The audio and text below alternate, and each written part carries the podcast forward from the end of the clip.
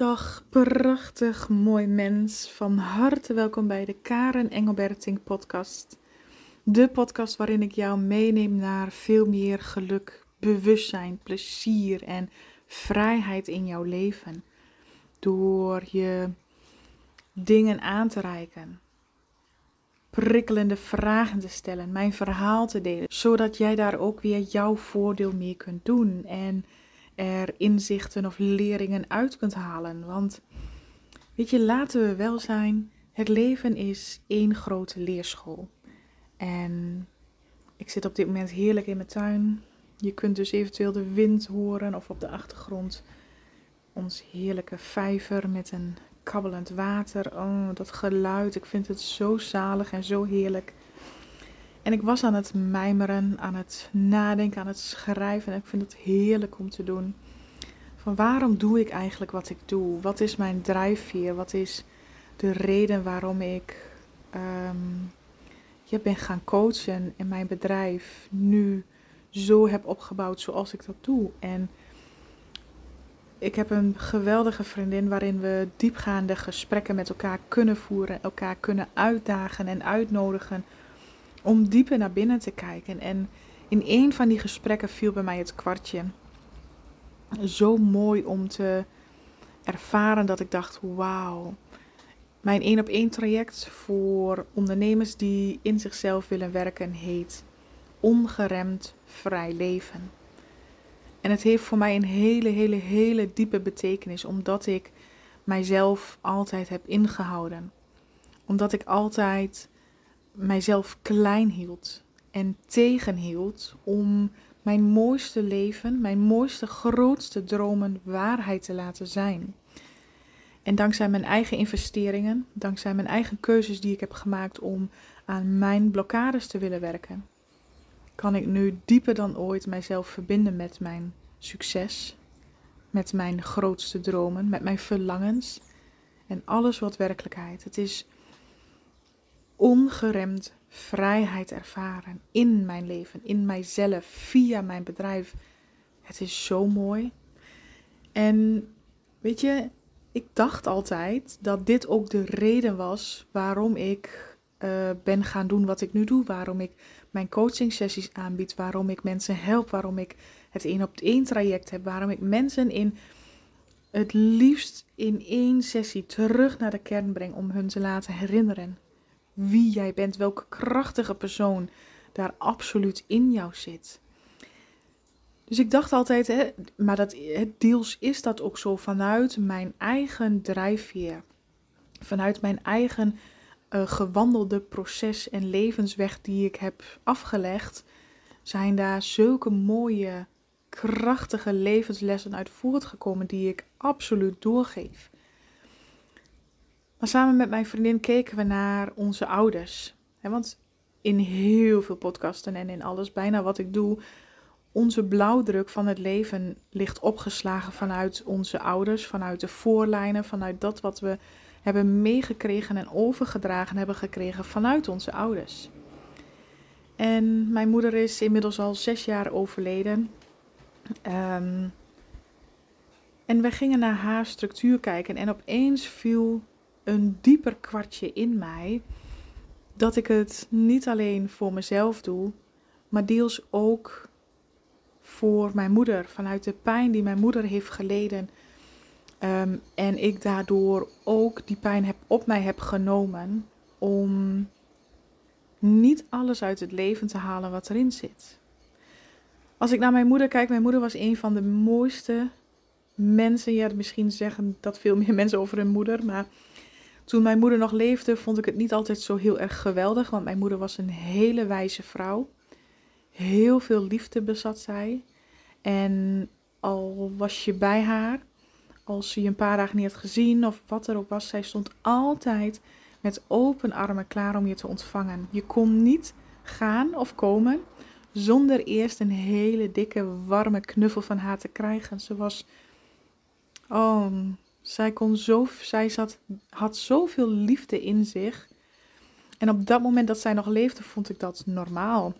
En ze kon ook altijd hele wijze antwoorden geven. Maar op dat moment, ik was toen nog een stuk jonger, natuurlijk begin twintig, toen mijn moeder nog leefde, vond ik het vaak maar uh, langdraderig, veel praten. En ja, ja, nou zeg nou maar gewoon hè, dat, uh, dat het heel erg is voor mij. Of, of leef nou maar even mee. Maar mijn moeder kon altijd heel mooi zeggen van... Hé, hey, maar weet je, het leven is een spiegel. Wat is jouw aandeel daaraan? En dat wilde ik dan ook soms niet altijd horen. Maar nu mijn moeder al een aantal jaren weg is, kan ik dat alleen maar waarderen. En mis, is dat juist hetgene wat ik mis. Haar wijze woorden, haar diepgaande gesprekken, haar, haar zachtheid en haar liefde. Maar wat mijn moeder ook had, was dat zij haar droom opgaf voor mijn vader.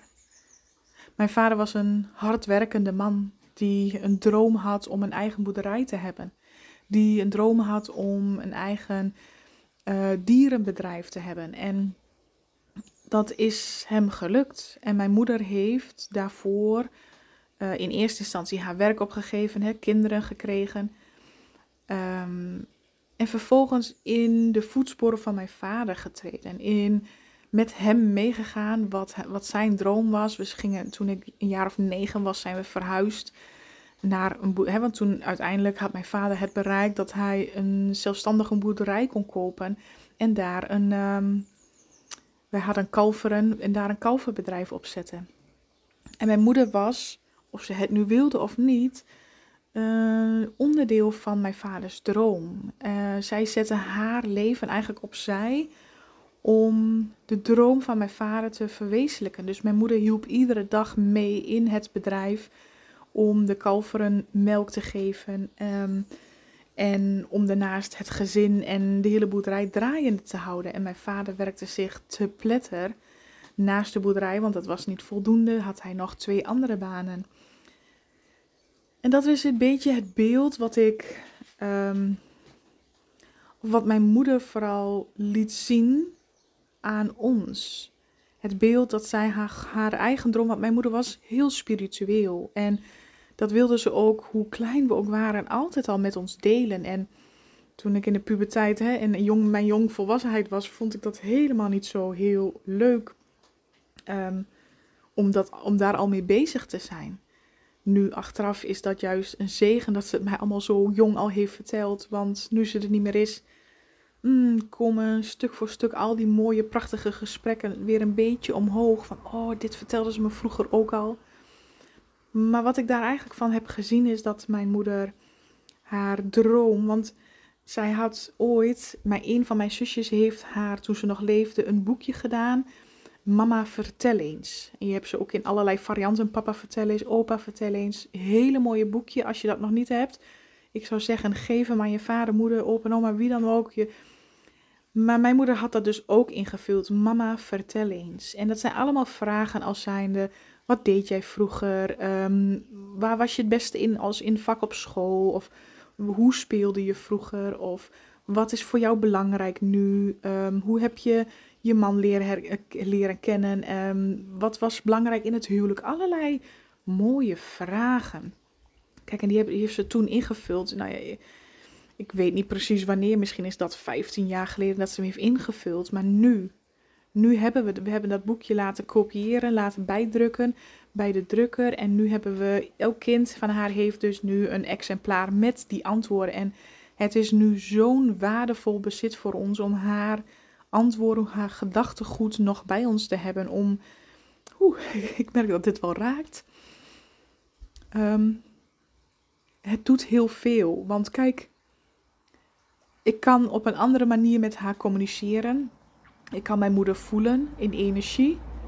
Maar ik kan haar gedachtegoed, hoe zou zij het hebben verwoord, hoe zou zij over bepaalde dingen hebben gedacht. Dat soort gesprekken heb ik niet echt met haar meer. Hè? Vanuit de andere kant. Vanuit de andere kant is het meer support, een gevoel, een liefde, een, een signaal wat ze geven. Maar je hebt niet meer die gesprekken die je op aarde had of hebt. En om dan te lezen hoe zij wat zij vroeger belangrijk vond, waar ze goed in was, wat voor haar ideaal was. Maar ook een van de vragen was dus: wat is jouw droom? En wat zij daar opschreef was naar bepaalde vakantielanden nog gaan, uh, bepaalde dingen wil ze nog zien van de wereld. Maar dat is helaas dan niet gelukt. En ook haar grootste droom was dat zij een, uh, een soort oord ging opzetten. Waar mensen die overspannen waren of het even niet meer zagen zitten, naartoe konden gaan om uit te rusten, om bij te komen, om helemaal weer tot zichzelf te komen. En vervolgens op dat oord in de tuin te werken. Um, weet je, in de natuur te zijn. En verbonden te zijn met de aarde. Dat was haar grootste droom. En ik wist dit helemaal niet van mijn moeder. En het mooie was dat toen mijn moeder nog leefde, wij, ik samen met een paar aantal anderen, waren wij bezig met zoiets aan het opzetten. Een soort plek te creëren waar mensen vrijblijvend naartoe konden gaan om hun verhaal te doen, om, weet je wel, um, hulp te krijgen, om, ja, weet je, te verbinden met elkaar. Dat, dat was iets waar ik een flink aantal jaren geleden mee ben begonnen als een stichting. En pas later, toen mijn moeder dus overleed en wij dat boekje terugvonden en ik daarin begon te lezen, dacht ik: wauw, ik heb gewoon dezelfde intenties, die ideeën over het leven, wat ik graag aan mensen wil geven, wat ik graag wil doen. En tegelijkertijd was het zo pijnlijk ook om te lezen van, oh wow, jij hebt gewoon al jouw dromen en wensen opzij gezet voor het leven van mijn vader om hè, dat hij zijn boerderij kon hebben, dat hij zijn dieren kon hebben en daardoor je eigen doelen en dromen opgegeven. En mijn ouders waren al bezig met plannen aan het maken om veel meer van het leven te genieten, om veel meer um, ja, op vakantie te gaan met de camper en, en het leven tot zich te nemen. Want mijn, moeder, mijn vader en moeder hadden een gezin van met zes kinderen, dus het was altijd hard werken. Dus er was altijd bezigheid, er was altijd rumoerigheid. En op het moment dat mijn moeder overleed, was alleen mijn broer nog thuis wonende. En die was ook van plan om uit huis te gaan. Nou, dus die rust waar mijn moeder naar verlangde om iets voor haarzelf te doen, om tijd voor haarzelf te hebben, die heeft ze nooit gehad, maar ook niet genomen. Het was eigenlijk een beetje afwachten. Afwachten tot het juiste moment er was. Afwachten tot mijn vader eventueel minder zou gaan werken. En zodat zij zich kon verruimen of verbreden of gaan onderzoeken wat zij wilde. Maar uiteindelijk was de dood er daar eerder voor haar. En heeft zij dus niet haar dromen kunnen waarmaken. En ergens denk ik dat als je dat doet, als je jouw leven ten dienste stelt van een ander, dat dat ten koste gaat van jouw eigen lichtje, jouw eigen zielsvonk. Dat je daardoor steeds minder levenskracht en levensenergie kunt toestaan, omdat het niet jouw leven is, jouw weg is. Een weg van een ander jezelf ten dienste stellen. Het is heel mooi als je dat kunt en als je dat doet, maar er mag altijd iets, het mag ook jouw weg zijn, als het ook helemaal bij jouw weg hoort.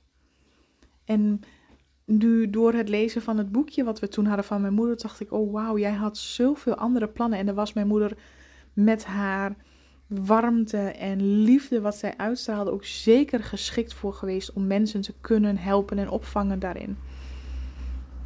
En het is, zal dan ook niet toevallig zijn dat ik vrijwel identiek in haar sporen treed, maar niet in haar weg om te zeggen van hé, hey, mijn moeder wilde zo'n oord, laat ik dat voor haar doen, want dan pak ik haar levensweg op. En dat zou niet de bedoeling zijn. Wat ik wel heel sterk doe, is het vanuit mijn pad ehm, te gaan ontdekken, te gaan bevoelen van wat past bij mij en wat ik daar dus in tegenkwam. En daar komt ook de titel Ongeremd Vrij Leven vandaan. Het traject wat ik mensen aanbied, omdat we, dit wat ik jou zojuist heb verteld, dit gebeurt heel vaak. We geven onze dromen op omdat we denken er niet geschikt voor te zijn. We geven onze mooiste ideeën op omdat we denken er geen tijd of geld voor te hebben. Of dat de kinderen nog te jong zijn. Of dat de partner het niet zal waarderen. Of dat, weet je, zoveel redenen. Zoveel redenen kunnen er zijn om jezelf in te houden. Om jezelf klein te houden. Om niet te gaan voor dat wat jij diep van binnen voelt. Omdat andere dingen voorrang krijgen. Belangrijker lijken. Maar dat gaat ten koste van jouw lichtje, van jouw levensvonk, van jouw energie, van jouw doorstroming om op je eigen pad te zijn en steeds meer jezelf erin te openen. Jezelf het waard mogen vinden dat jouw dromen uitkomen, hoe dan ook. het, vanuit het ego zou het veel meer zijn van, ja, maar het lukt nu nog niet. Nee, inderdaad. Niks lukt nu patsboom in één keer. Alles heeft zijn tijd, zijn aanloop nodig, omdat jij daar tijd en aandacht voor nodig hebt om jezelf te openen. Als het aan het universum ligt, staat het nu al voor je deur. Maar omdat wij als mensen zelf het zo moeilijk vinden om onszelf helemaal te openen voor datgene wat we wensen, duurt het wat vaak langer. En dat is oké. Want het is nogal wat, ik merk het in mijn eigen proces ook, om jezelf en helemaal op, over te geven en vanuit die ontspannen, liefdevolle houding open te staan en te mogen ontvangen. Hoe snel het ego toch grip wil krijgen, hoe snel het ego toch de touwtjes in handen wil, hoe snel het ego toch alweer een valkuil heeft bedacht als zijnde ja, maar en dan komt er een heel geriedel en geratel achteraan waarom het nog niet de juiste tijd is of waarom het nog niet zou lukken. Uit angst bij voorbaat al dat je denkt dat het gaat falen. Of bij voorbaat al je heel veel beren op de weg ziet dat je bij voorbaat maar niet begint aan je dromen of je wensen of je diepste verlangens. En die klikte in. Die klikte zo diep in bij mij dat ik dacht: oh wauw. Dit is wat ik als kind van mijn moeder heb gezien: dat je jezelf opzij zet ten dienste voor je partner of een ander. En dus niet voor jouw eigen wensen en dromen gaat jezelf inhouden. Ergens het idee hebben, een trauma hebben overgenomen. Want dat zit in mijn moeders familielijn, zit behoorlijk trauma. Waarin dus jezelf inhouden, jezelf tegenhouden, jezelf schamen voor wie je bent. Dat zit heel erg in die familielijn. En ook ik heb daar dat deel overgenomen. Alleen ik ben bereid geweest dat aan te kijken. Ik ben bereid geweest dat uh, vanuit de emotionele en spirituele laag aan te kijken, waardoor het kon shiften. Waardoor ik stappen kon maken om die pijn te overstijgen. En dat is vrijheid. Dat is vrijheid. Je zit gevangen in een patroon vanuit de familielijnen een gevangenis. Zo heb ik het altijd ervaren in jezelf, dat je gevangen zit. In bepaalde overtuigingen, in bepaalde patronen, in bepaalde omstandigheden die niet voor jou bedoeld zijn. Maar waar we wel in blijven hangen. En als je daar niet bewust van bent, wat niemand is, hè, want je bent, als je er bewust van was, had je wel anders gekozen. Dus je bent je er niet bewust van.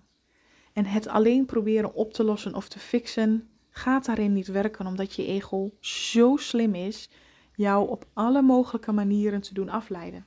Zelfs nog bij mij. Dat ik ook heb gemerkt voor mijzelf daarin, in, in die reis en in die ontdekking, dat ongeremd en vrij leven bij elkaar horen. En je kan een heel vrij leven hebben dat je in de aardse zin weinig te doen hebt dan in die zin ben je vrij. Maar ongeremd vrij is een combinatie. want sommige mensen, laatst zei iemand ook, ja, maar ongeremd en vrij betekent allebei hetzelfde. Nee, het versterkt elkaar in mijn ogen dan. Want ongeremd betekent jouw diepste verlangens de weg vrij voor maken om ze er te laten zijn. Alles wat daarin bijdraagt om in vrijheid voor jezelf, jouw leven en jouw bedrijf te mogen leven. Dus en vrij zijn, een vrij gevoel hebben, jezelf bevrijd voelen van je eigen innerlijke pijn. En tegelijkertijd alle stappen durven te zetten die voor jou bedoeld zijn. Waar jij toe aangetrokken wordt. Waar jij toe geroepen wordt innerlijk. want heel vaak voelen we innerlijk wel een gevoel, een idee, een signaal van hé, hey, ik heb het idee dat ik dit of dat mag doen, maar oh, ik vind het zo spannend. Oh, ik durf niet. Oh, ik weet niet hoe. En we dammen dat gevoel weer in. En dat is nou, als we daar achter komen, en dat doe ik dus in mijn één op één trajecten en mijn kernsessies, door te kijken, hé, hey, wat is nou de pijn? Wat is nou de trauma? Wat jou voortdurend tegenhoudt om ongeremd alle verlangens waar te mogen laten zijn. Want dat is het. We mogen alles wat we wensen waar laten worden. En in dat proces van waar laten worden kom jij jezelf jouw eigen blokkades tegen. En hoe mooi is het wanneer je jezelf ten diepste kent en ziet en al jouw verlangens er mag laten zijn. Dan wordt het leven voor jou geopend. Dan wordt het leven een steun voor jou. Daar waar we als we onszelf tegenhouden, het voelt als gevangen zitten, als vechten, als strijden, als hard werken, als lijden. Maar als we onszelf steeds meer openen voor wie we zelf zijn, voor het potentieel wat in jou zit, voor de diepste verlangens, want die diepste verlangens zijn niet zomaar daar in jou. Het zijn roepingen, zendingen vanuit jouw ziel. Dit is wat je hier te doen hebt. Volg dat, volg dat. Ook al is het spannend, juist daarom volg dat. Het geeft jou die vrijheid. Het geeft jou dat het leven weer tot leven komt. Het geeft jou dat vleugje magie. Ik, ik voel het in alles levendig worden. De magie van het leven, de mysterie van al die verwonderingen en de wonderen die gebeuren. Het is zo mooi om gedragen te worden door het leven. Maar daar is het ook voor nodig dat je jezelf durft laten te dragen door het leven. Daar is vertrouwen voor nodig. En die delen in ons zijn vaak heel diep verstopt. Dat je durft te vertrouwen op en dat je het jezelf waard vindt. En dat je durft geloven in jezelf en in jouw dromen. Die delen zijn vaak weggeduwd, uitgezet, verstopt, verstoten. Hé, hey, maar jij mag er niet zijn. Nee, want um, je was te veel of, of er gebeurde van allerlei dingen in je jeugd waardoor je veel meer de angstkant of de onzekerheidkant hebt geactiveerd. Dus die delen zitten allemaal in jou. Die delen die um, zoveel vanuit het zelfvertrouwen, vanuit zelfliefde durven te handelen en stappen te zetten. Die delen zijn in jou aanwezig. Alleen nooit echt gebruikt of gevoed of geopend. En dat is wat ik ga doen in een ongeremd vrij leven traject. Al die delen in jou openen, zodat jij echt durft te gaan staan. Jouw hart durft te volgen. Stappen durft te zetten. Keuzes durft te maken. Vanuit die delen in jou waarbij je al jouw verlangens waar mogen zijn. Hmm, en dat is voor mij een ongeremd vrij leven. En dat is voor mij de drijfveer, de diepere, onderliggende drijfveer van waaruit ik handel, van waaruit ik zo die verbinding voel en die eenheid voel in mezelf. Van oh wauw, ik doe het voor mezelf. Maar tegelijkertijd voel ik in alles, ik ben niet voor niets een dochter van mijn moeder, dat ik ook door haar ben opgevoed. En haar wijsheid, haar liefde, haar zachtheid heb meegekregen om ook door te mogen geven. Alleen dan geheel op mijn eigen unieke manier. Mm, prachtig, prachtig, prachtig. Wat mooi. Mooi om dit te mogen doen. Er gebeuren hele mooie dingen tijdens de sessies. Mensen komen altijd soms met zo'n gevoel binnen van: oh, wat kan ik verwachten? Wat gaat er gebeuren? En ze gaan altijd zo lachend en stralend de deur weer uit. Niet wetende dat ze het in zich hadden. Als jij delen van jezelf die je altijd hebt weggestopt zonder dat je het wist, weer terugziet, jezelf weer ziet, oh, het is zo krachtig, zo powerful en zoveel helend. Want stukje bij beetje word je weer één met jezelf. Mm. En laten we daar nou mee lekker afsluiten. En laat ik jou daar nu mee lekker achterlaten erop vertrouwen dat jij jouw inzichten hier wel uit mag halen. Dat jij voor jezelf mag bevoelen wat dit met jou mag doen. En vond je dit nu waardevol? Ik zou het enorm waarderen wanneer je mij of tagt in je stories of deze podcast gaat delen. Um, of mij een waardering of een, een sterrenrating geeft. Daar zou je mij enorm mee helpen en zou ik enorm waarderen. En ben je nu nieuwsgierig om met mij samen één op één te gaan werken? Stuur mij dan een mailtje of een berichtje. En dan kijk ik of ik wat voor je kan betekenen. En anders wil ik jou voor nu bedanken voor het luisteren en wens ik jou vanaf hier een hele fijne, liefdevolle dag.